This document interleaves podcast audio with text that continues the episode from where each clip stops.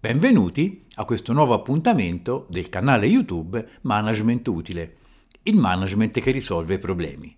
Il problema che affrontiamo questa volta è come non farsi dominare dalla zona di comfort, anche per capire tutti i danni che la zona di comfort provoca a noi stessi e all'azienda, visto che parliamo appunto di management. Sono Luca Farnetani, un consulente da decenni impegnato accanto a manager e imprenditori, e sono qui a raccontarvi la mia esperienza. Vediamo subito che cosa è la zona di comfort. La zona di comfort è quell'area della nostra esistenza e della nostra mente che ci fa stare tranquilli, che non ci pone sfide, che non ci mette in discussione, perché facciamo sempre le stesse cose, ci muoviamo in un territorio conosciuto, quindi siamo a nostro agio. Ovviamente siamo agli antipodi della sfida di andare oltre per vedere il mondo che sta fuori, per tentare e innovare. È tutto un terreno tranquillo, pacato, quieto. E questo terreno è l'esatto opposto di quello che vive l'azienda, che invece è continuamente sottoposta a sfide, a un mondo in cambiamento, si mette continuamente in discussione. I danni al mondo aziendale, al mondo della nostra azienda, della zona di comfort sono proprio questi.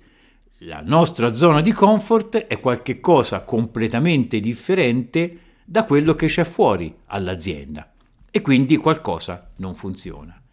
Ma vediamo adesso come funziona la zona di comfort dentro di noi e perché ci inganna, perché è subdola. Ma prima di vederla vi ricordo che se volete trovare tantissimi altri contributi su questa materia e sulla gestione aziendale in generale, come tantissimi video, articoli, consulenze e corsi di formazione, potete venire a visitarci al nostro sito web gestioneaziendale.info. Detto questo, vediamo, una volta fissata cos'è la zona di comfort, qual è la serie di questi inganni per cui la zona di comfort entra dentro di noi ma noi non ce ne rendiamo conto. Il primo inganno grandissimo è che la zona di comfort è inconscia, cioè noi non ce ne accorgiamo. Ragiona dentro di noi, tutti noi pensiamo a me piace la sfida, piace l'adrenalina, ma inconsciamente la zona di comfort agisce dentro di noi in modo subdolo. Perché? Perché alla fine mettersi a sedere su un divano inconsciamente fa piacere a tutti. Quindi la zona di comfort agisce dentro di noi. E perché è importante capire che è inconscia? È importante capire che è inconscia perché questo ci permetterà, una volta che ragioniamo e che sentiamo determinati stimoli, ci permetterà anche di capire che quella è la zona di comfort che sta agendo dentro di noi. Quando è, per esempio, che io in azienda vedo attivare una zona di comfort inconscia? Pensate un po', quando c'è da affrontare un problema e mi viene detto, a questo problema non c'è soluzione. Ecco la zona di comfort.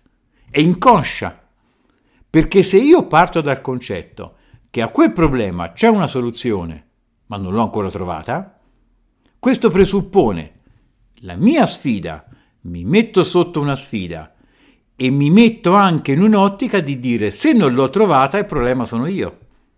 Quindi magari non sono capace a trovare quel problema, quindi devo lottare, quindi devo combattere. Ma se io dico a quel problema non c'è una soluzione, ho sistemato ogni cosa. Non è colpa mia, non c'è una soluzione. Quindi è la mia zona di comfort che ha agito, no? Dicendo, guarda che non c'è soluzione, non ti preoccupare, mettiti a sedere sul divano, prendi il telecomando della televisione, metaforicamente, e tranquillo. Perché tanto a quel problema non c'è soluzione, quindi non ti stressare, non ti dar da fare, non c'è soluzione, ecco la zona di comfort. E io mi ci trovo spesso in azienda davanti a queste problematiche. Quindi, inconscia, ricordatevi che agisce dentro di voi.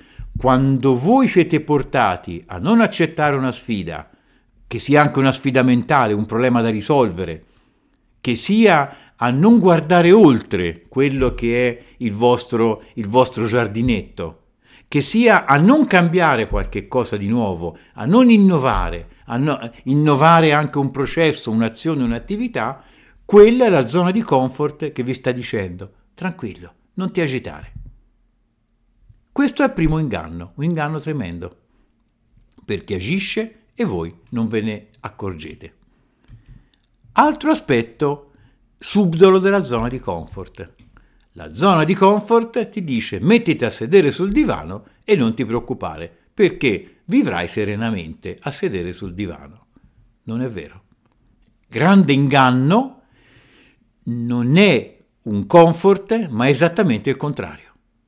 La zona di comfort diventa come una droga, ti dà un momento di serenità perché ti metti a sedere sul divano, ma non ti crea comfort, anzi ti crea discomfort, perché quel problema che tu non affronti ti si ripercuoterà successivamente ancora in modo più potente. E quando si vede un'operazione del genere in azienda? Beh, tante figure aziendali se ne accorgono.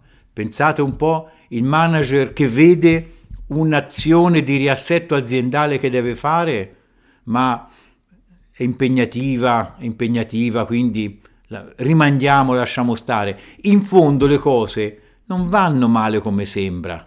Ecco la zona di comfort inconsciamente che agisce. Il responsabile degli acquisti che dice sì, dovremmo cercare altri fornitori, però non ci sono, in fondo questi vanno bene. Ecco che agisce. Eppure il manager che non fa un riassetto aziendale non opta per il comfort, perché questo comfort diventerà discomfort, perché quel problema che oggi era piccolo diventerà sempre più grosso e prima o poi non potrà stare seduto sul divano, dovrà affrontare il problema che sarà ancora più grosso. Il responsabile degli acquisti, un giorno il manager andrà da lui e gli dirà allora a questo punto tu entro domani devi affrontare questo problema, mi devi portare altri fornitori, perché così non va bene. Il responsabile delle vendite, il venditore, che continua a fare i giri sempre presso gli stessi clienti. Prima o poi le vendite caleranno, qualche concorrente li porterà via qualcuno di quei soliti clienti e lui si troverà senza poter affrontare le sfide di cercare nuovi clienti. È troppo tardi. Pensate alle risorse umane. Quando abbiamo una risorsa umana che non funziona, il responsabile delle risorse umane dice sì, ma aspettiamo, vedremo, cosa faremo. Poi quella risorsa umana non funziona, succede qualche problema, oppure quella risorsa umana che va sostituita perché forse se ne va. Poi se ne va veramente. O la stessa risorsa umana che si trova in un posto nel quale non è all'altezza o non si impegna o non lo fa e dice sì, ma io intanto sto qui, e poi un giorno gli succede qualche cosa, magari il capo lo chiama e il suo mondo di comfort gli crolla addosso. Sono tutti casi in cui il comfort diventa discomfort. Prendiamo un altro caso eclatante, l'azienda che non innova, che non fa innovazione. Certo, è nella sua zona di comfort, perché in quel momento non innova, non spende, non si stressa e quindi tutti a posto. Ma prima o poi arriverà qualche concorrente o il suo mercato crollerà, il suo fatturato crollerà e quel comfort si trasformerà in un discomfort. Le storie di management sono piene di questa casistica. Quindi un altro inganno, il secondo inganno della zona di comfort, è quella di far credere che è un comfort, in realtà è un discomfort. Terzo inganno, il fatto di farci credere che se noi usciamo dalla zona di comfort ci esponiamo all'insuccesso. Perché se io sto tranquillo a fare le cose che ho sempre fatto, sicuramente non sbaglio, ma se esco mi espongo all'insuccesso. Esponendomi all'insuccesso, che cosa succede? Insidio la mia autostima, non sono capace, ho sbagliato, potrei essere sanzionato da qualcun altro, mi chiama il capo e mi dice hai sbagliato. E dov'è l'inganno? Che l'insuccesso non è un insuccesso, è un tentativo. Ho tentato.